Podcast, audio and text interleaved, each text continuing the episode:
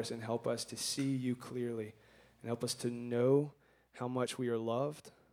And God, help us to have our hearts open to your word. And God, I pray that you would also speak through us as he comes and opens the scriptures to us. In Christ's name, amen. All right, y'all can be seated. Uh, I have the privilege tonight to introduce to you our main speaker for the week. Uh, it is a man by the name of Russ Whitfield. Russ is a pastor at Grace Mosaic Church in Washington, D.C., which he helped plant. Uh, Russ is also uh, the director of cross cultural advancement for RUF, Reformed Youth, or sorry, Reformed University Fellowship. And uh, Russ is also a guest lecturer and teacher at RTS Seminary. He just basically does everything. Uh, also, I think this is really cool. Um, and so I'm just going to say this because I get to, I have the mic in front of me and I get to talk about this. So in a couple nights, we're going to sing a song called "Heal Us," which um, for some of you may be new, some of you may have heard it before, but uh, it's an indelible grace song that um, actually our bass player Lucas helped write and produce, and Russ actually sang on that song and, uh, and also contributed to a book that was written uh, kind of out of that song called Heal Us, Emmanuel. And Russ is a writer, a teacher, a preacher, a pastor. He kind of does it all. And, and um, I've gotten to know Russ a little bit over the past year, and he is just an incredible person. And I'll just say this: I don't. I've gotten to introduce a few preachers uh, this summer, and I, I, don't just say this lightly. He's one of the best preachers I've ever heard, and I'm so excited that y'all get to listen to him. So, without further ado, give it up for Russ Whitfield.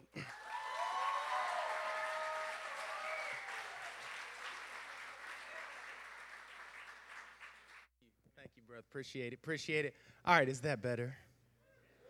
All right, welcome to Panama City Beach, Laguna, to the promised land. It is good to be together. I'm so glad to be with you. How many of you were uh, with us in Colorado last year? We have a few of you. Yeah, yeah, yeah, yeah. All right, I'm sorry that you have to deal with me again, but I'm back. I'm so glad to be here. I expect every time God's people gather together to hear God's word, I expect big things. Um, I remember when I was your age and what I was doing at your age. And I remember reading a chapter a day to keep the devil away. I remember I remember growing up in the church, but God rescued me in college. And it is such a sweet thing to see so many of you who know what it's like to be loved by God right now at this age.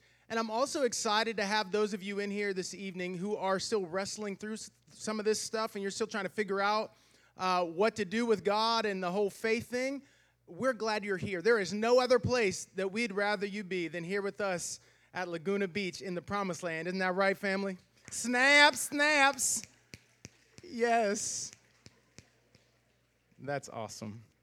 All right, well, listen, we're on a tight time uh, schedule because we have to do this two times. So, without further ado, I want to get into our scripture passage for this evening from the Gospel of Luke, chapter 10, verses 25 through 37. The Gospel of Luke, chapter 10, verses 25 through 37. Sword drill. Y'all know about sword drill? First person there say amen. All right, y'all quick. All right. The Gospel of Luke, chapter 10, verses 25 through 37. This is God's word.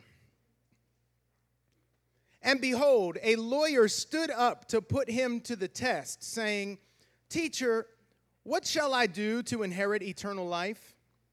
He said to him, What is written in the law? How do you read it?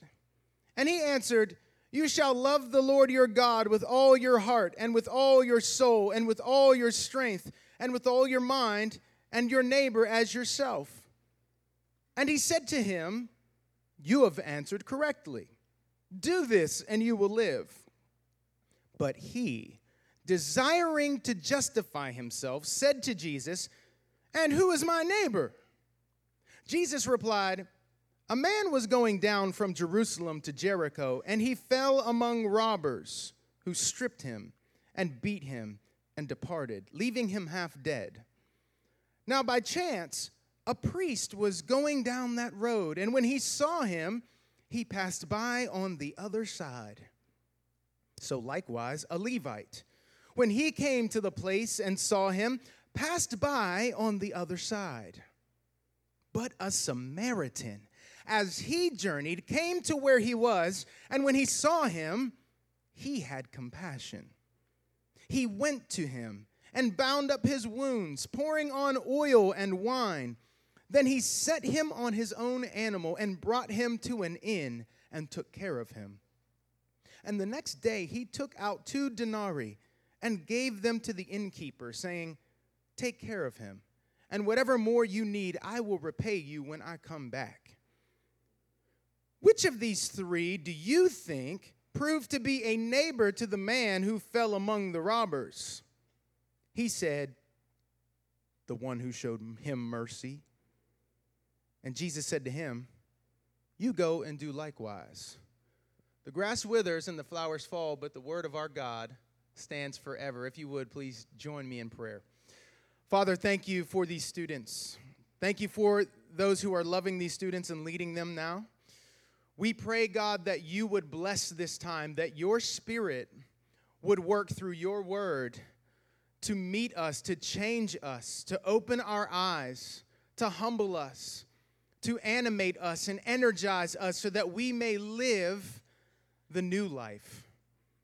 Lord, we pray that you'd help us to not just be hearers of your word, but to be doers of your word. We pray that you would feed us and bless us now through the preaching of your word. Please, Lord, take my five loaves and two fish and feed your people. I pray in Jesus' name with these friends, and we all say together, Amen.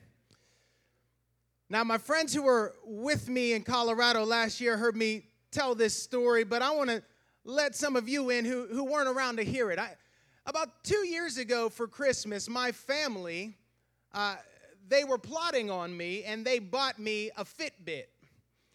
And if you don't know what a Fitbit is, a Fitbit is a, a little watch kind of deal. You see, I'm not wearing it now, right? Uh, a, a Fitbit is a little watch that counts your steps during the day.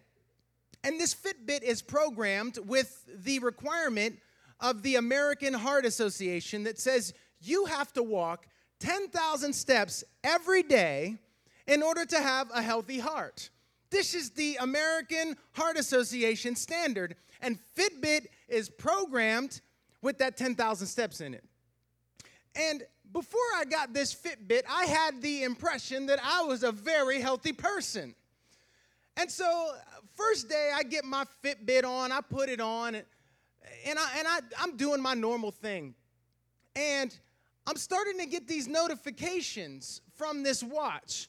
And by the time I get to the end of the day, it's sending me these little encouragements. And, and I get to the end of the day and it says, Keep going, Russ. You're only 9,000 steps from your goal. I said, Stop judging me. I'm a pastor. I read books all day.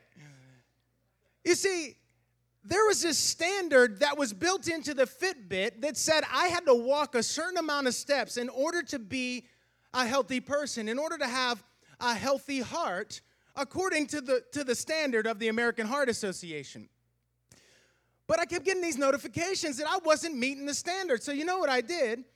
I went into the Fitbit program and I changed the goal and moved it from 10,000 steps down to 1,000 steps.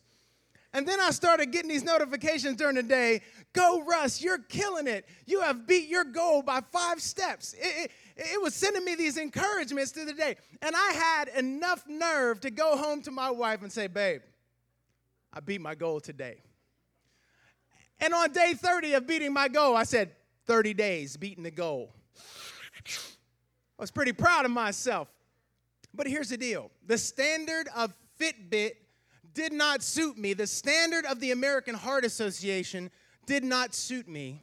And so I just went in and I changed it. I altered it to a point that it fit my standard, even though I wasn't living up to the, the appropriate standard to my own detriment. Now, here's the deal God has given his people a standard of neighbor love a standard of cross cultural love that we need to live into in order to have healthy hearts before God.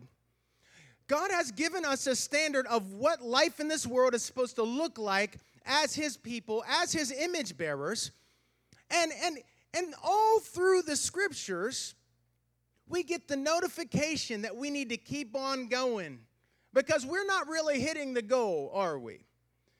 But what we have done all too often is we have gone into the program and we have changed it to suit our own preferences. We have often used our own theology to avoid the call to neighbor love. We have used the cultural standards of the day to reinterpret what the scriptures say so that we don't have to love difficult people, so that we don't have to love those people. And we have changed the standard to our own detriment. But here's the deal this week, we are talking about peace with God. And one of the things that comes with peace with God is peace with one another. And we're going to talk about this theme through a word called reconciliation. Somebody say reconciliation. All right, listen, once you are reconciled, you are made friends with God through the finished work of Jesus, through Jesus' death, burial, resurrection, and ascension on your behalf. Once you are made a friend of God, then you are called to make peace with the people around you, especially the family of faith, but to be a peacemaker in the world. And so we're going to be talking about the ways in which this peace that we have with God begins to refashion and reshape the way we live with the people around us on an everyday basis. And today we're beginning with Luke's gospel, and we're going to talk about neighbor love and reconciliation. Neighbor love and reconciliation. And what we're going to look at is two points as we approach this text the call to neighbor love and the cost of neighbor love. So let's look at our first point the call to neighbor love.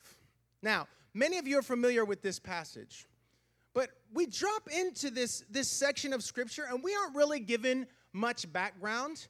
We're all of a sudden dropped into the middle of this encounter that Jesus is having with, an, with a lawyer. And it's not the lawyer kind of job that you think of today. This is a guy who's supposed to be an expert in the Bible. And he's having this encounter with Jesus, and we're brought into the story of this encounter that Jesus has with this lawyer. And the man is asking Jesus the most pressing theological question of the day. And you see it in the text. It was the hot button issue of the day. What must I do to inherit eternal life? This was the question of the day. And how a teacher answered this question would let the questioner know if they were a, a, legit teacher or if they were some kind of faker, if they, if they were outside of the pale of, of good teaching. And so he asked Jesus a question, and Jesus, as he likes to do, returns another question to him. He says, Well, well how do you read the scriptures? And the man returns back what is the standard understanding of the day. What must a person do to inherit eternal life? The man answers back like a faithful Jew. He says, You shall love the Lord your God with all your heart, and with all your soul, and with all your strength, and with all your mind, and your neighbor as yourself. And the man is under the impression that he's, he's living up into this. Jesus says, Go and do this, and you will live. But then, but then the man, he, he pushes Jesus. He pushes Jesus and he says, Well, who is my neighbor? And Jesus is like, I'm glad you asked. And Jesus lights him up with this powerful story of love, of neighbor love, that is far beyond the bounds of what this man is willing to do. Because here's the deal every faithful Jew knew that to love God was to love God's image in the people around you.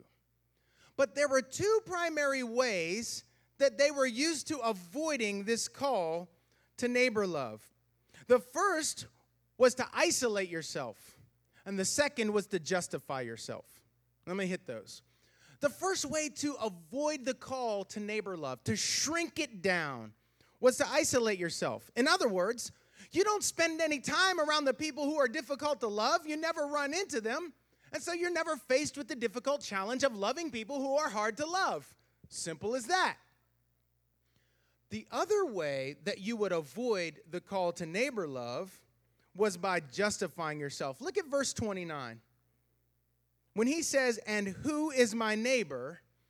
It seems like an innocent question, right? Who's my neighbor?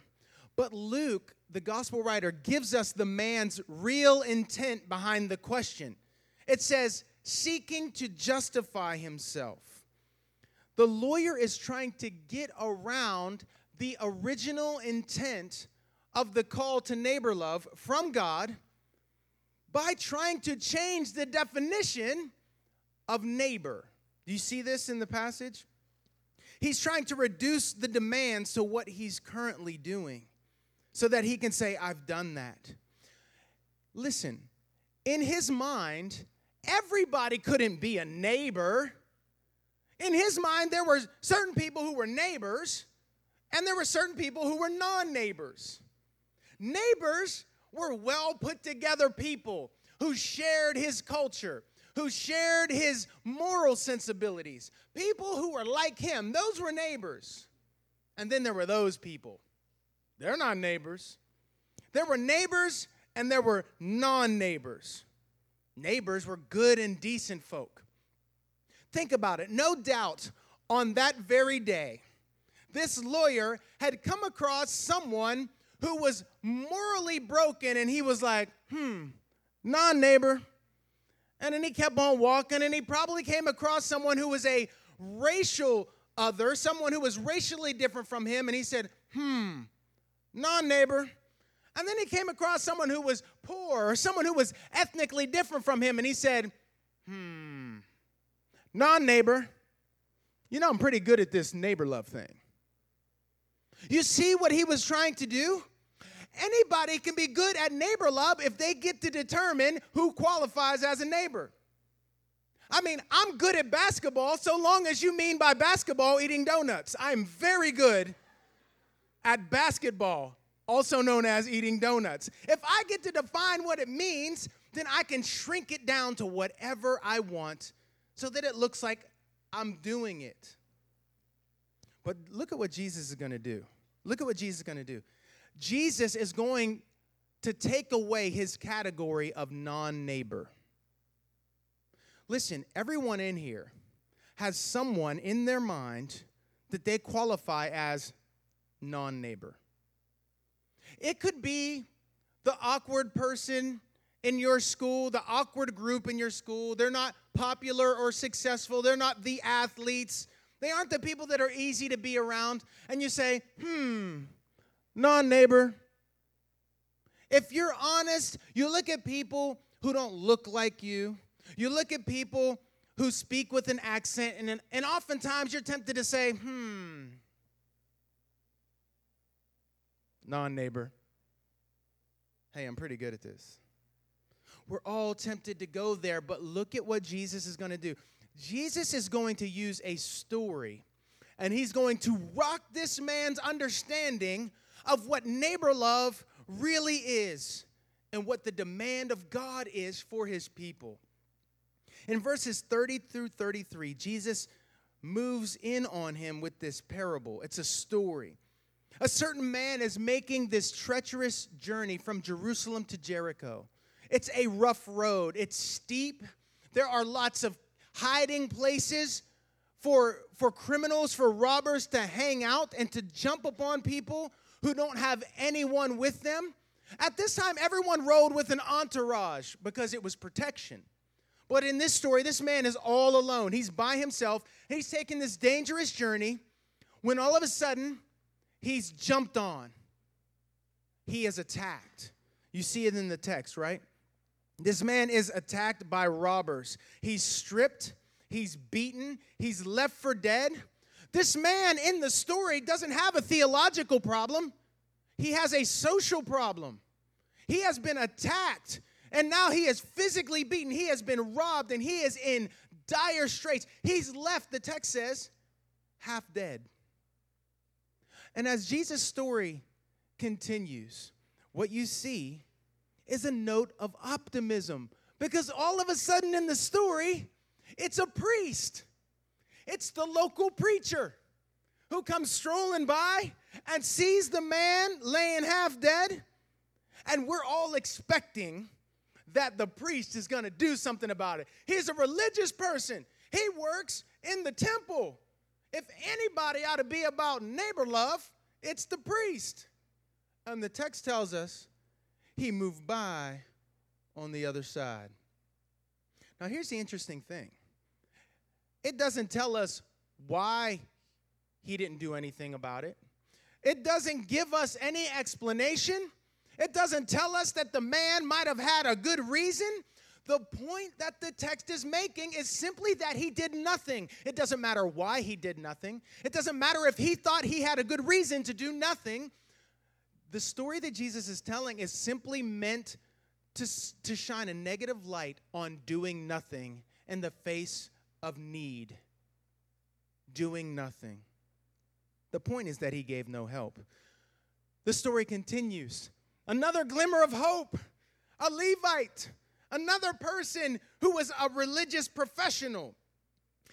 This man, we're hoping, is going to do something. But again, this man moves by on the other side. He avoids contact.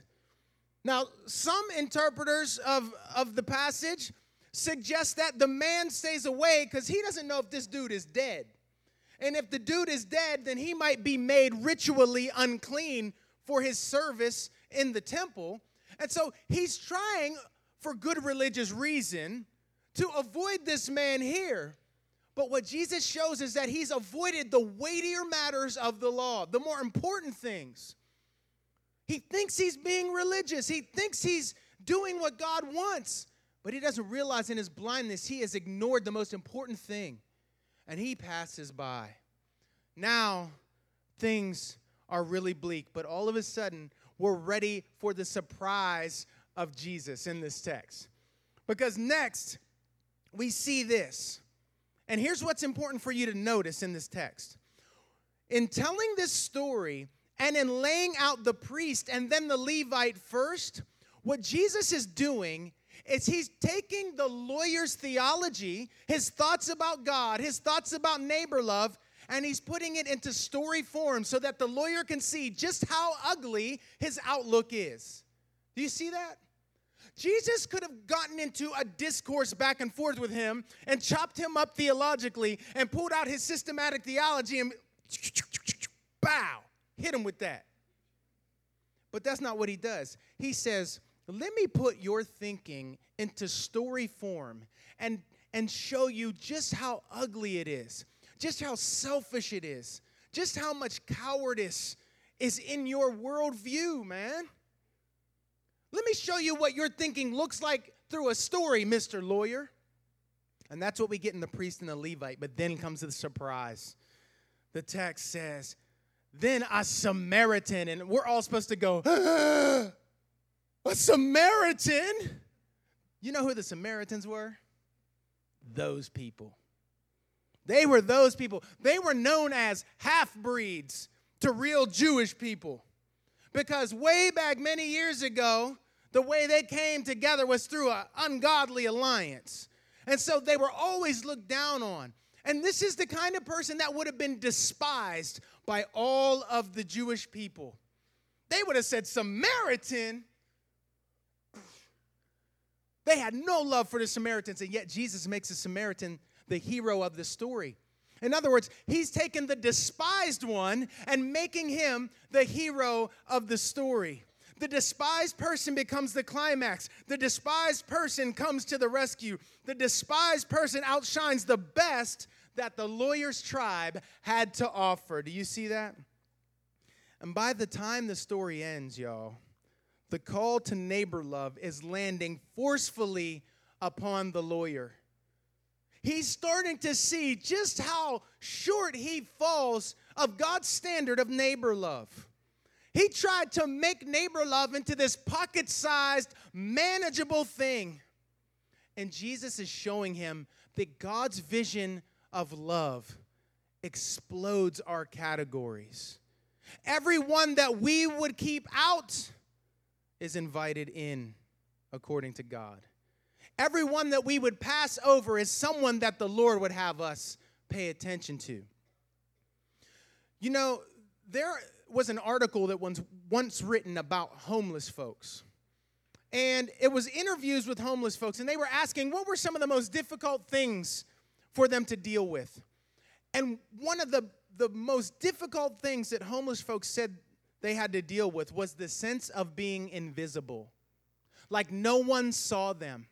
And what you have to realize is that there are so many people in your life, so many people in your schools, so many people on your teams and in your clubs who feel invisible. They are not noticed. And Christians are to be the kind of people, the church is to be the kind of place where there are no invisible people. Everyone is seen and valued no matter what they struggle with, no matter what their sin issues may be, no matter what their fears, no matter what their shame, no matter what their challenges. Everyone is to be visible according to God's vision of his people. Here's the question that comes to us. We saw how the priest responded. We saw how the Levite responded. And we saw how the Samaritan responded. But the more important question is how do you respond when you encounter needy, hurting, broken people in your life? How do you respond? And remember, the whole genesis of the question was how do I inherit eternal life? And then Jesus begins to show this man the kind of life that demonstrates that one knows God and loves God and understands what it means to be loved by God. This is what faith looks like in action. This is what eternal life looks like in the right now. It shows up in this kind of love.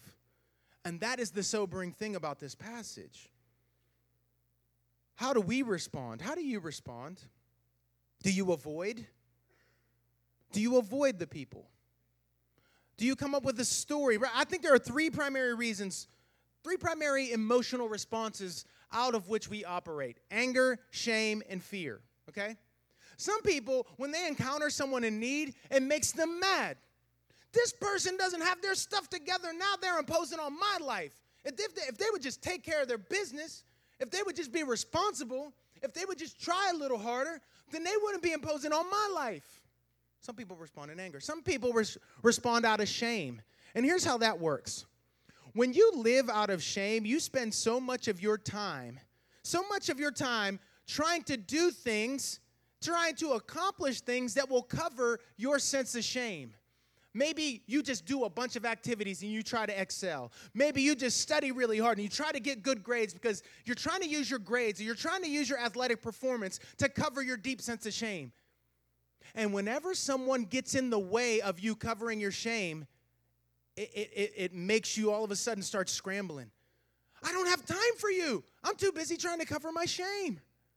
I'm too busy trying to get rid of that terrible feeling I have inside that I have no worth at all except when I'm accomplishing things or except when I'm doing good. Some people respond out of fear. Some people respond out of fear. They look at that person who's hurting and they say, What's going to happen to me if I go and help them? What if I get caught up in their stuff? What if it blows back on me? I think those are the three primary emotional responses that we have when we encounter someone in need. See that fly? The devil's busy today. Y'all see that? Fly's attacking me. Of mess up my sermon. All right, look. We're seeing, are you starting to see the call to neighbor love? Are you starting to get a sense of it? Do you see it in this story? You see what Jesus is doing with the man? All right, now let's look at the second point the cost of neighbor love. And this begins in verse 33. Jesus says in his story, when the Samaritans saw him, the man who was who had, who had been attacked, he had compassion.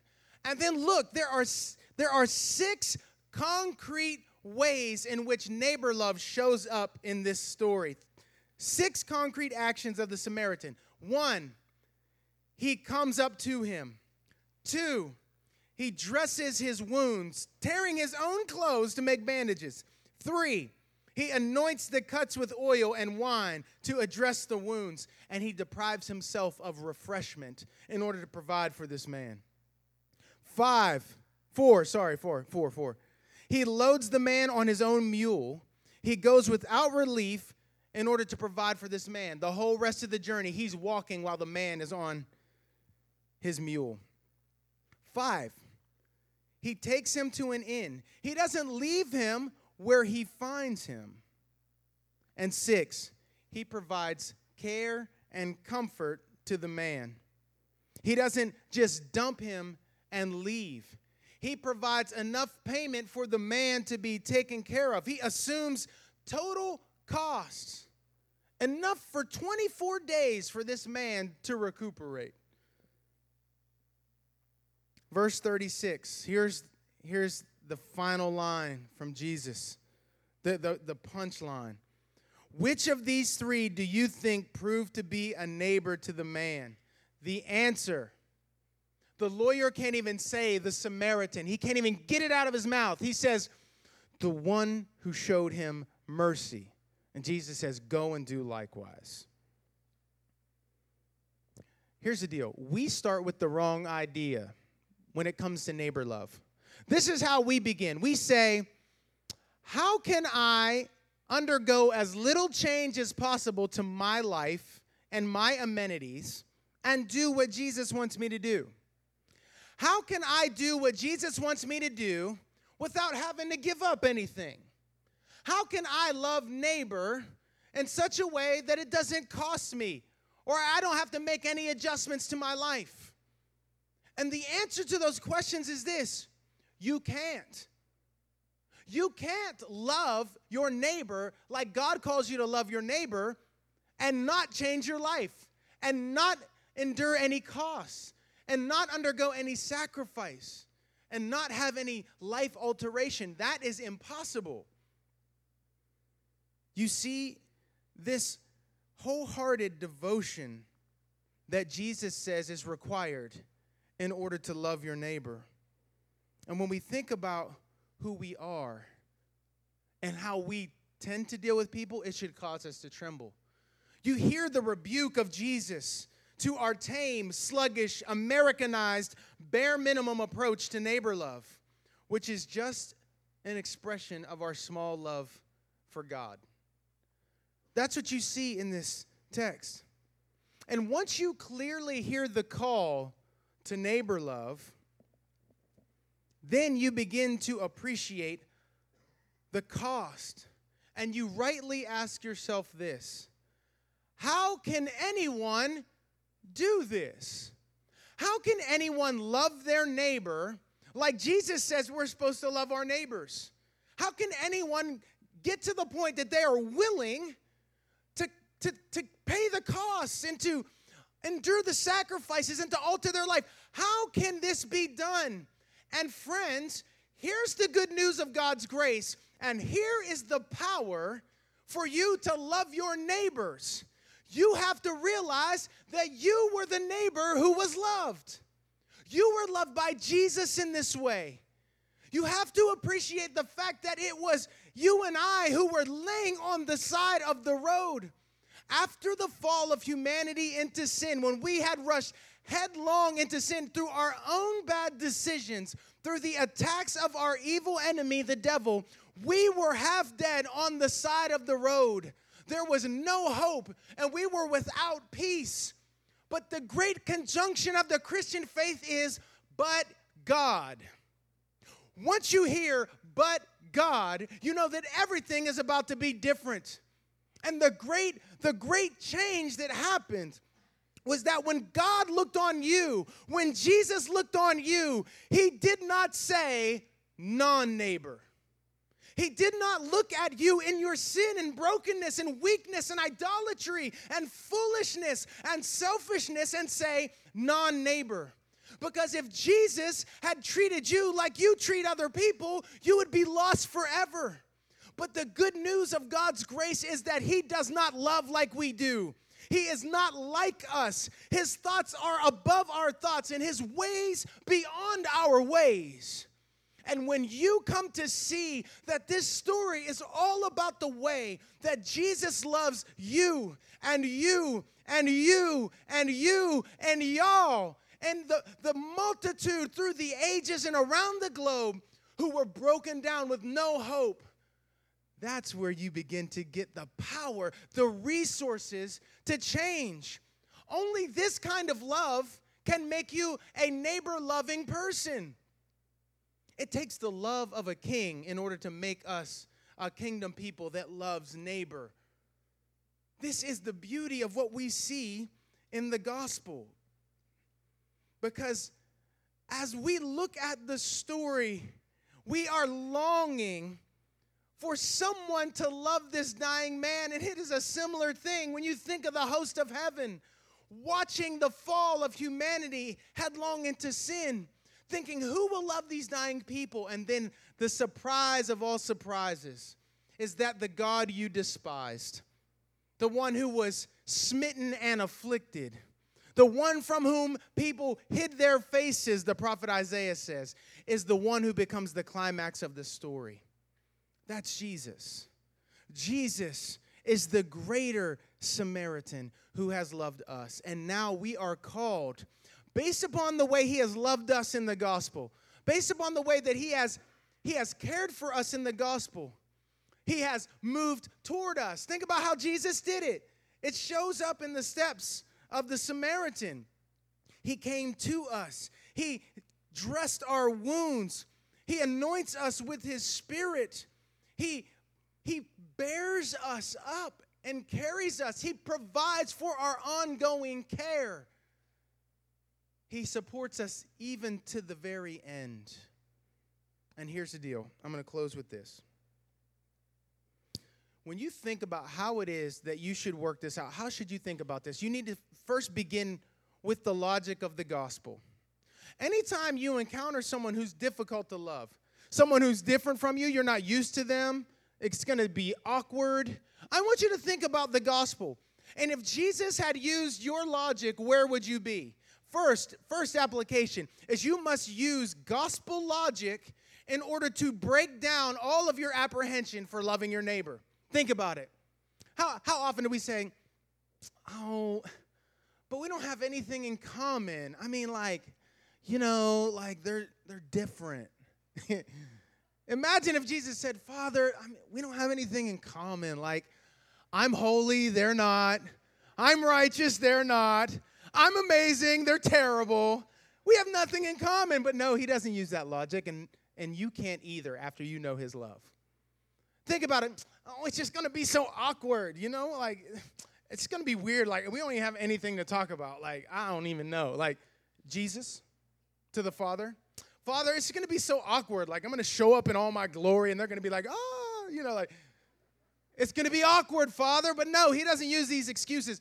Use your gospel logic and ask the question if Jesus had treated me like I want to treat this person, where would I be? And then, and then say, Thank you, God, that Jesus did not use excuses to avoid loving me. He had every reason to avoid loving me, but he didn't look for excuses. He looked for the opportunity and he took it. And I am rescued because of that. Gospel logic. Second, you must think about listen, listen. The first thing that that we are tempted to do when we wake up in the morning is to look at our to-do list.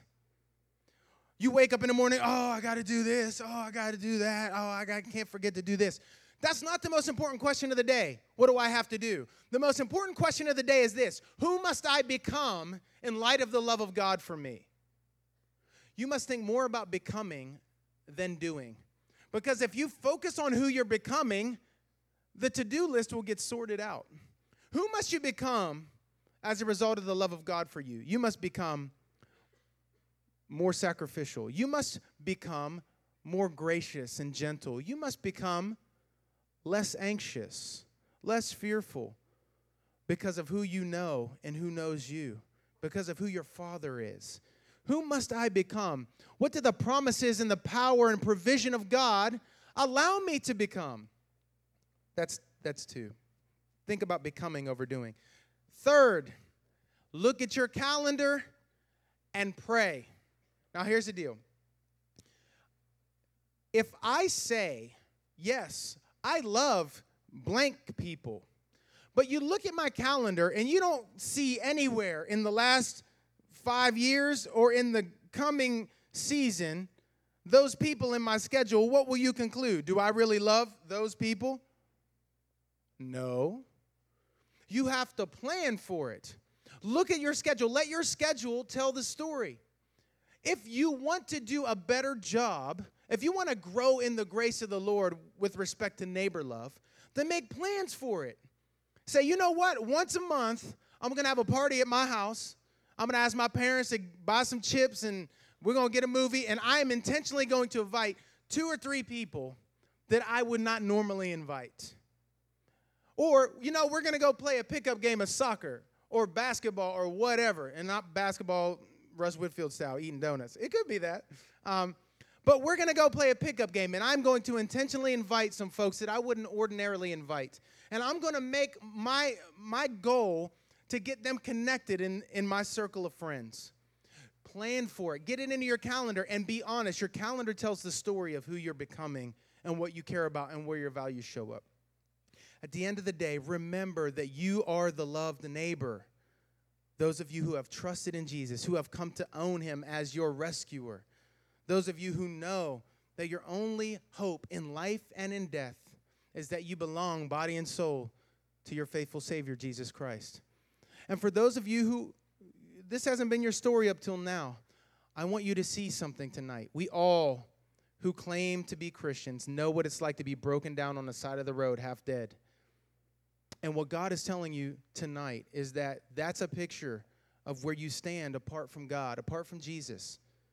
But the good news is that Jesus is the kind of Savior who loves to draw near to broken down people on the side of the road. So, would you look to Him and say, I can't rescue myself, I can't help myself? Would you help me? Would you save me? And it, this is an invitation to you, a call to you to take seriously what it means to know God. It's coming with your empty hand, it's coming with your nothing and getting His everything. That's the Christian faith. Coming to God with your nothing and laying hold of His everything in the gospel, in the good news of what God has done through Jesus Christ. That's the invitation to you tonight. But for the rest of the week, think on these things. Grab a friend to talk with about this. Grab maybe one of the youth leaders and, and, and, and engage with them. There's nothing more important than this this week. So let's take these things to heart for the rest of the week as we consider reconciliation. Amen. And let's pray. Father, thank you for these students. Bless the rest of this week with your grace. And help us, Lord, to own our call and our identity as your people, to love our neighbors in the way that you have loved us. We pray for this grace in Jesus' name. Amen.